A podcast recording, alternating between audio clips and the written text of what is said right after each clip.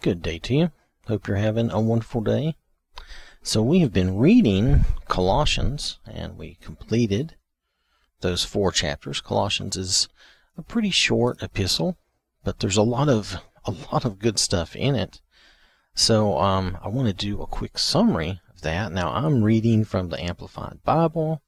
I'm not going to necessarily read every verse again that we've already read and gone through all of that, but I am going to make mention of these things. So I'm just going to start off with uh, Colossians chapter 1, where Paul begins with greetings and a blessing for the Colossians. He is thankful for their faith and their love. You can see that in verse 4. For we have heard of your faith in Christ Jesus.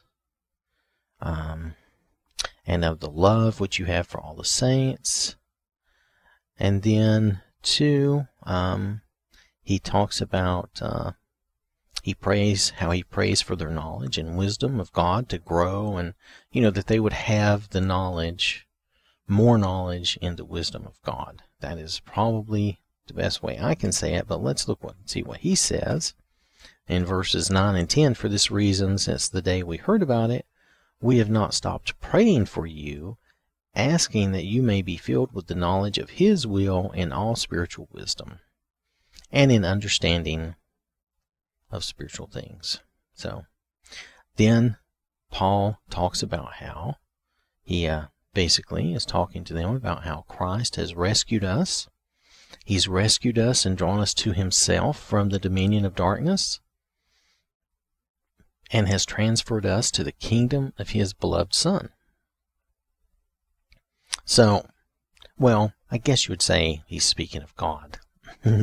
I think of God and the Lord very much the same, so sometimes the way I say things may be a little strange. But if you think of it this way, for God has rescued us and has drawn us to himself from the dominion of darkness and has transferred us to the kingdom of his beloved Son. So, so he's talking about how we've been rescued through Christ and that uh, Christ is the head of the church down in verse 18. He talks about uh, he is also the head of the body, the church, and he is the beginning, the firstborn from the dead, so that he himself will occupy the first place in everything. Because Jesus is our leader, he is the one, he is the head, and uh, he shows the way and blazes the trail for us. I mean, I always think, you know, we're following him. That's what we're doing. So he is ahead of us. He's blazing, he's already blazed the trail, really, so to speak. But you know what I mean. We're following him. We are, we're following him, and Christ has reconciled us to God. He also explains this to them.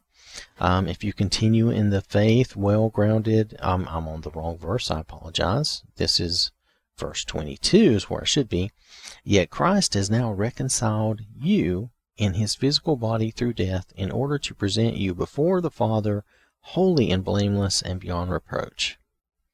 And then in the verse I was reading, verse 23, if you continue in the faith, well grounded and steadfast and not shifting away.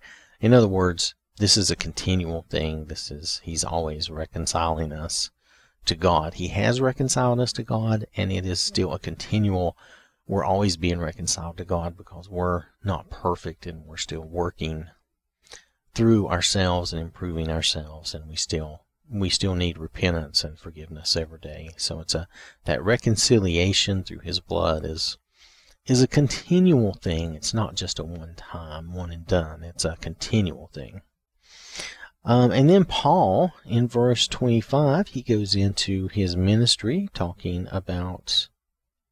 Let me find that. Okay. In this church, I was made a minister according to the stewardship which God entrusted to me for your sake, so that I might make the word of God fully known and, you know, among you, is what uh, the uh, Amplified says, fully known among you. But nonetheless, Paul goes on to speak of his ministry and what his job is and how he's supposed to make sure that they know, you know, about God. that okay so that if you look down in verse 28 so that we may present every person complete in christ so there you go and he's talking about his ministry so then in chapter 2 he goes on and he's he's talking about um, he wants them to have the true full knowledge of god's wisdom in verse 2 he says that their hearts may be encouraged as they are well, uh, let me just read it to you as the Amplified has it. Sometimes I try to leave out some of the extra stuff. But anyway, for my hope is that their hearts may be encouraged as they are knit together in unselfish love, that they may have all the riches that come from the full assurance of understanding the joy of salvation, resulting in a true and more intimate knowledge of the mystery of God that is Christ. So, and then if you read in verse 3, in whom are hidden all the treasures of wisdom and knowledge regarding the word and purposes of God. So he wants them to have that true full knowledge of the wisdom of God.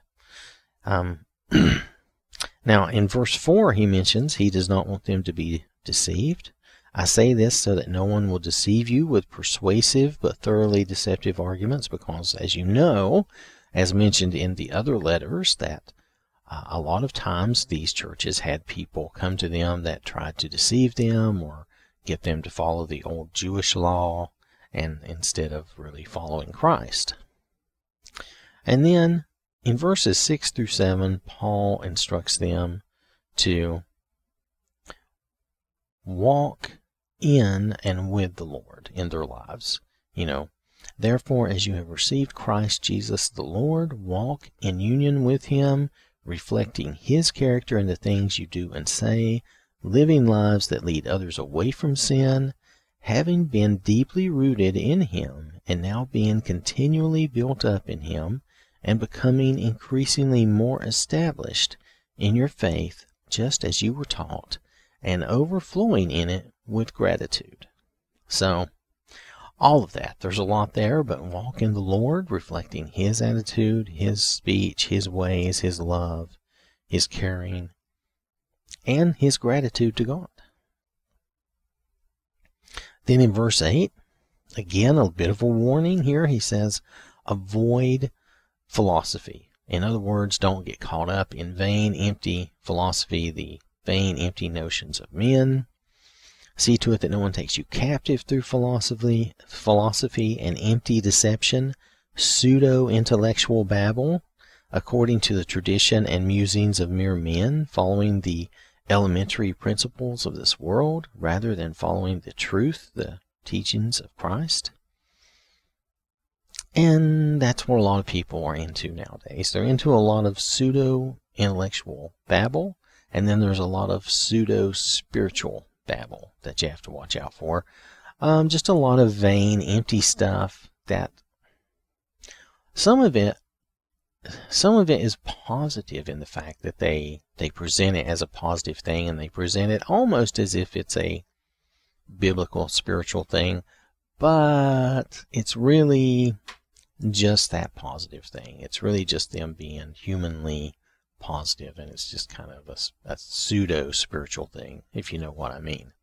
Now, I'm not saying there's anything wrong with being positive. We should really be positive in our lives because we have a lot to be thankful for and a lot to look at in a positive way. So, not putting that down, but don't be captive to that. Don't be fooled or deceived by that and thinking that you don't need God. You just need to be positive.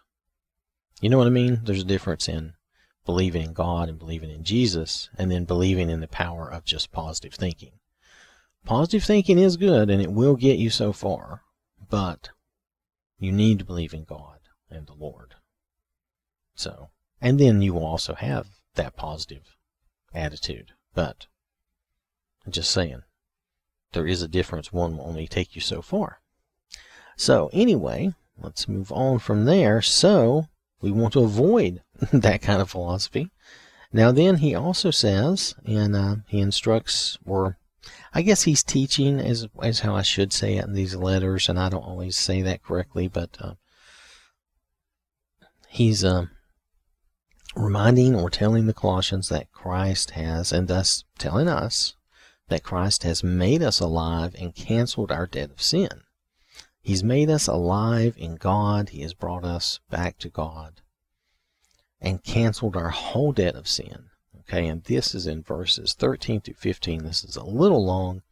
When you were dead in your sins and in the uncircumcision of your flesh, worldliness, manner of life, God made you alive together with Christ, having freely forgiven us all our sins, having canceled out the certificate of debt consisting of legal demands which were in force against us and which were hostile to us.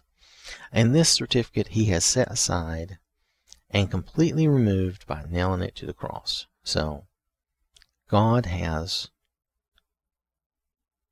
brought us to Him. He has canceled our debt all through Christ, all through Jesus and the sacrifice He made for us on the cross. We have been freely forgiven. We've been made alive, spiritually alive, so that we will not face the, the spiritual death. And he has canceled our debt of sin totally through Christ. So then, too, he continues, for that reason, and in verse 16 and 17, he says, Therefore, let no one judge you in regard to food and drink, or in regard to the observance of a festival, or a new moon, or a Sabbath. Such things are only a shadow of what is to come, and they have only symbolic value but the substance, the reality of what is foreshadowed, belongs to Christ. In other word, other words is in Jesus. So, you know, we don't need to be judged based on what we eat or drink or what days we observe or what holidays and festivals we observe. And the reverse is also true. We should not judge others.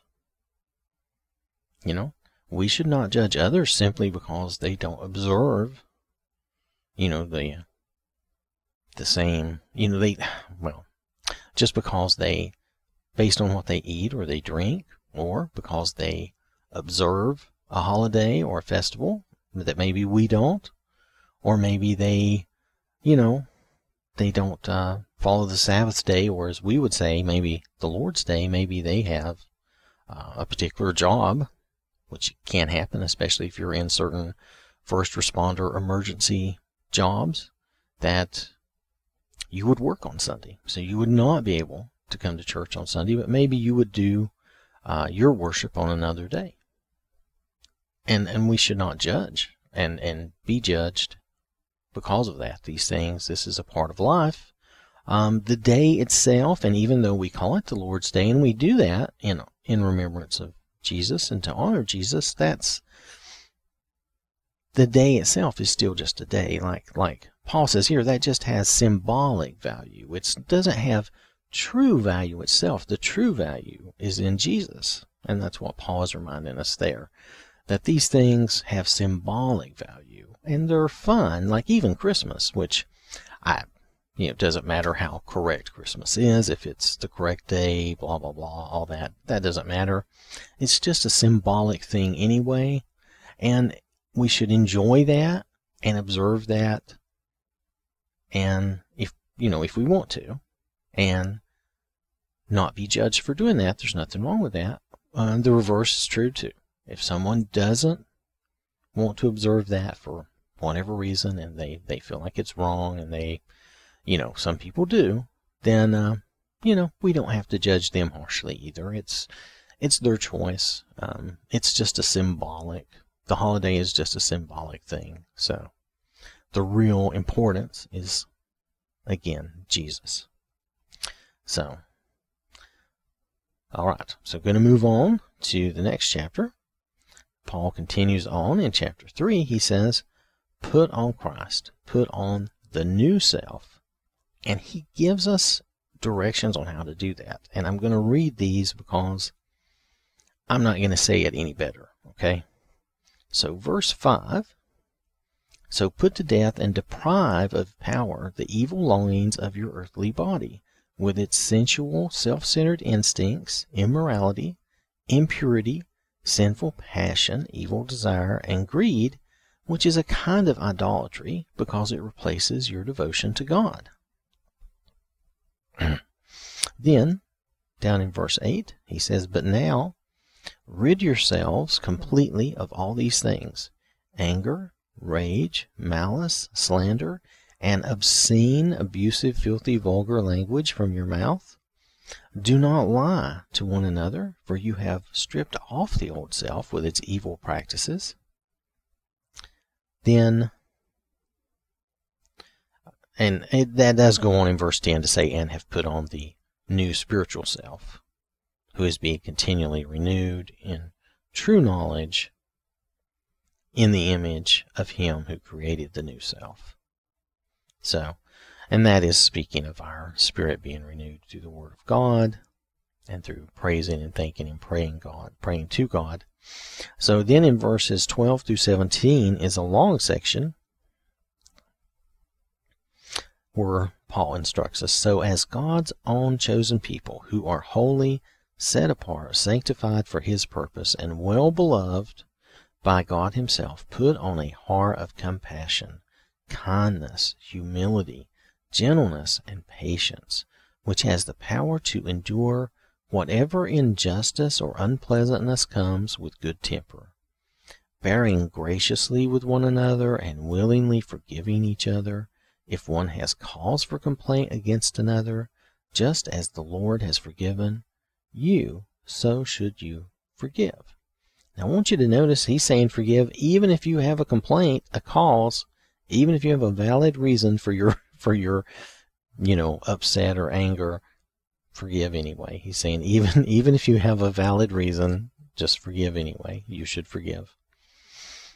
Because god forgives us even though he has a valid reason we're we're not you know we've broken his rules and his law and we're not acting in love like we should beyond all these things put on and wrap yourselves in unselfish love which is the perfect bond of unity for everything is bound together in agreement when each one seeks the best for others. Let the peace of Christ, the inner calm of one who walks daily with Him, be the controlling factor in your hearts, deciding and settling questions that arise. Meaning, when things come up, you let Christ lead you, you let Jesus lead you, and help you make the right decisions. To this peace indeed you were called, as members in one body of believers, and be thankful to God always. Let the spoken word of Christ have its home within you, dwelling in your heart and mind, permeating every aspect of your being, as you teach spiritual things and admonish and train one another with all wisdom, singing psalms and hymns and spiritual songs with thankfulness in your hearts to God. Whatever you do, no matter what it is, in word or deed, do everything in the name of the Lord Jesus and in dependence on Him, giving thanks to God the Father through Him.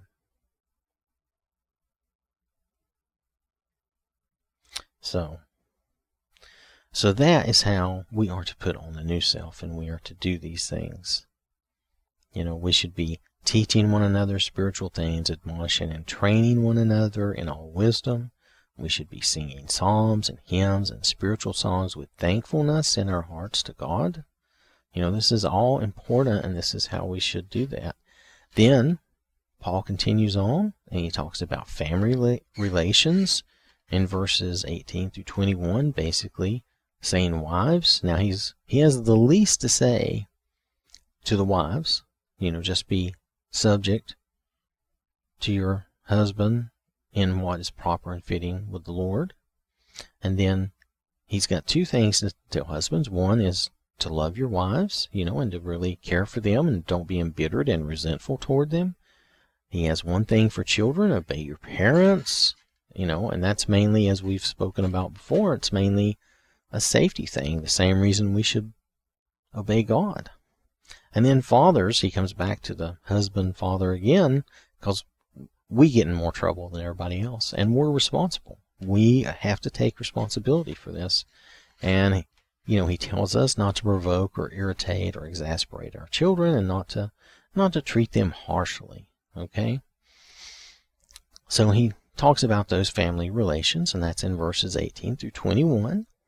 Then he talks about servants in verses 22 through 25 basically Um, a lot of people, and I think some translations probably say slaves, but servants, it can be anyone who's serving someone else. It could be a job. It can be whatever where, where we are serving others.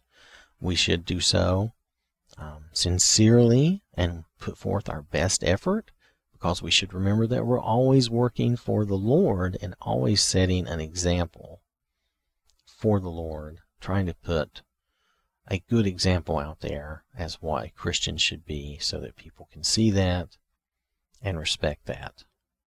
You know, I think sometimes Christians get a bad rap because of past wrongs that Christians have done and claim to be Christians and yet act very unchristian like. And that has given us all a bad rap. And if we want to fix that, we've got to set forth better examples. You know, we've got to be um, more honest. We've got to be honest, period. And we've got to be putting forth a good effort and doing our job correctly. So, all right, so that is chapter 3. Chapter 3 has a lot, a lot, a ton of good stuff in it. And then in chapter. All right, so in chapter 4, Paul starts with this verse about masters and about how, you know, if you have people working for you, basically, let's equate it to today.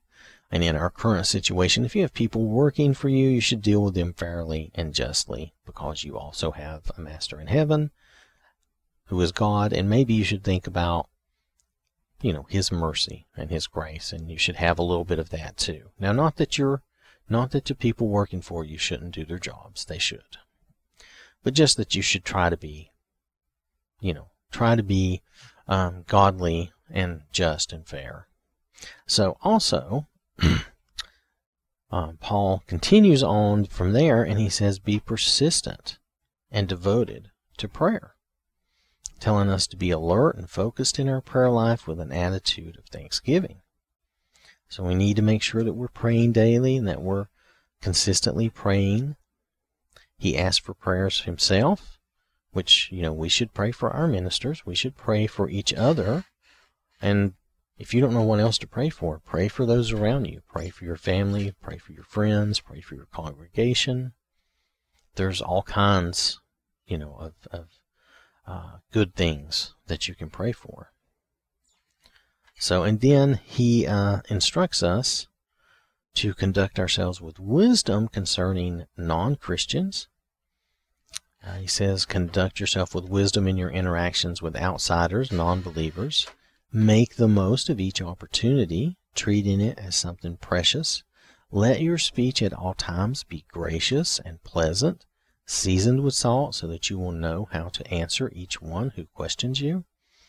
Meaning, we should conduct ourselves properly, honestly, justly, fairly, you know, godly, in a godly manner, Hopefully, we will be that, that light. Maybe it will encourage someone to speak to us and ask about the Lord or ask, you know, something in that, along that line. Um, let your speech be gracious and pleasant. We should always be speaking in a nice, pleasant way, in a godly way, seasoned with salt. So we should have God's word, you know, in our mouths. We should be speaking God's Word, it doesn't mean you have to quote chapter and verse all the time. But what we say should be something true from God's Word, you know, a lot of times. Now, sometimes we're just relating facts. We all understand that and know that. But I just mean sometimes when we're speaking with others, you know, we, we should be speaking about godly principles. We don't even have to mention the Bible or the Lord but if they say, well, how would you handle this situation? We should know the godly principle of how we should handle that. We should handle that in, in truth. We should handle that honestly, and we should, you know, speak whatever the truth is about that in loving and in kindness, you know, in love and kindness. I was thinking loving kindness and I got it mixed mixed up. But nonetheless, that's how we should handle it, handle those situations, and we should be able to say that so that they would they would see that and understand that.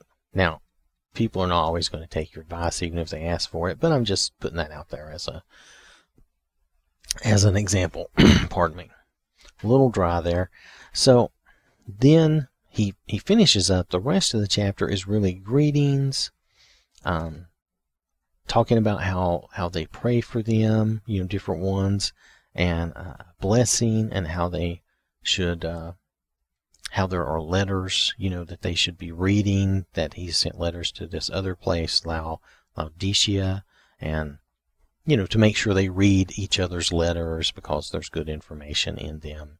So uh, a lot of this is kind of, you know, I don't want to say it's, you know, anything wrong. I just mean a lot of this is uh, kind of housekeeping, explaining to them that, hey, these people are coming to you, they're going to bring you information, and then, you know, because they were sending people back and forth, and that's how these letters got back and forth they didn't have like a, even a Pony Express, you know. they they sent these letters via people back and forth so that they could trade information and and share information with each other. So, and uh, Paul at the end says, "I Paul write this greeting with my own hand. Remember my chains, His service to the Lord. May grace, God's unmerited favor and blessing, be with you." And that's how he ends the letter. And that is Colossians. That is the letter of Colossians. It's uh, he covers a lot of things in a short amount of time. There's a lot of good information and good teaching here that he gives them, and thus he gives to us. It is all uh, it's all basically applicable to us. Um, if you look at everything he covers, as far as in what Christ has done for us, and being the head of the church, and then how we should um, walk in the Lord and put on the new man, put on the new self, and how our debt has been canceled by what Jesus did on the cross, and that the power was stripped away from the other, you know, from uh, was stripped away from the devil and uh, the other authorities, you know, spiritual authorities that had been in control that uh, God has basically removed that through Jesus' sacrifice and has turned our lives back over to us. And so we can, through Jesus, decide to go to God and get forgiveness and be reconciled daily as needed because it's a continual thing. And uh, so we should put on Christ, we should put on Jesus and follow him and conduct ourselves like him and act like him and follow him to God, to heaven all the way. So, we should be devoted to prayer. And we should always conduct ourselves justly, fairly, and honestly so that others can see that and know that and put forth our best effort. So, I have re summarized the summary. So, thank you for listening. I hope you have a wonderful day. Remember, God loves you.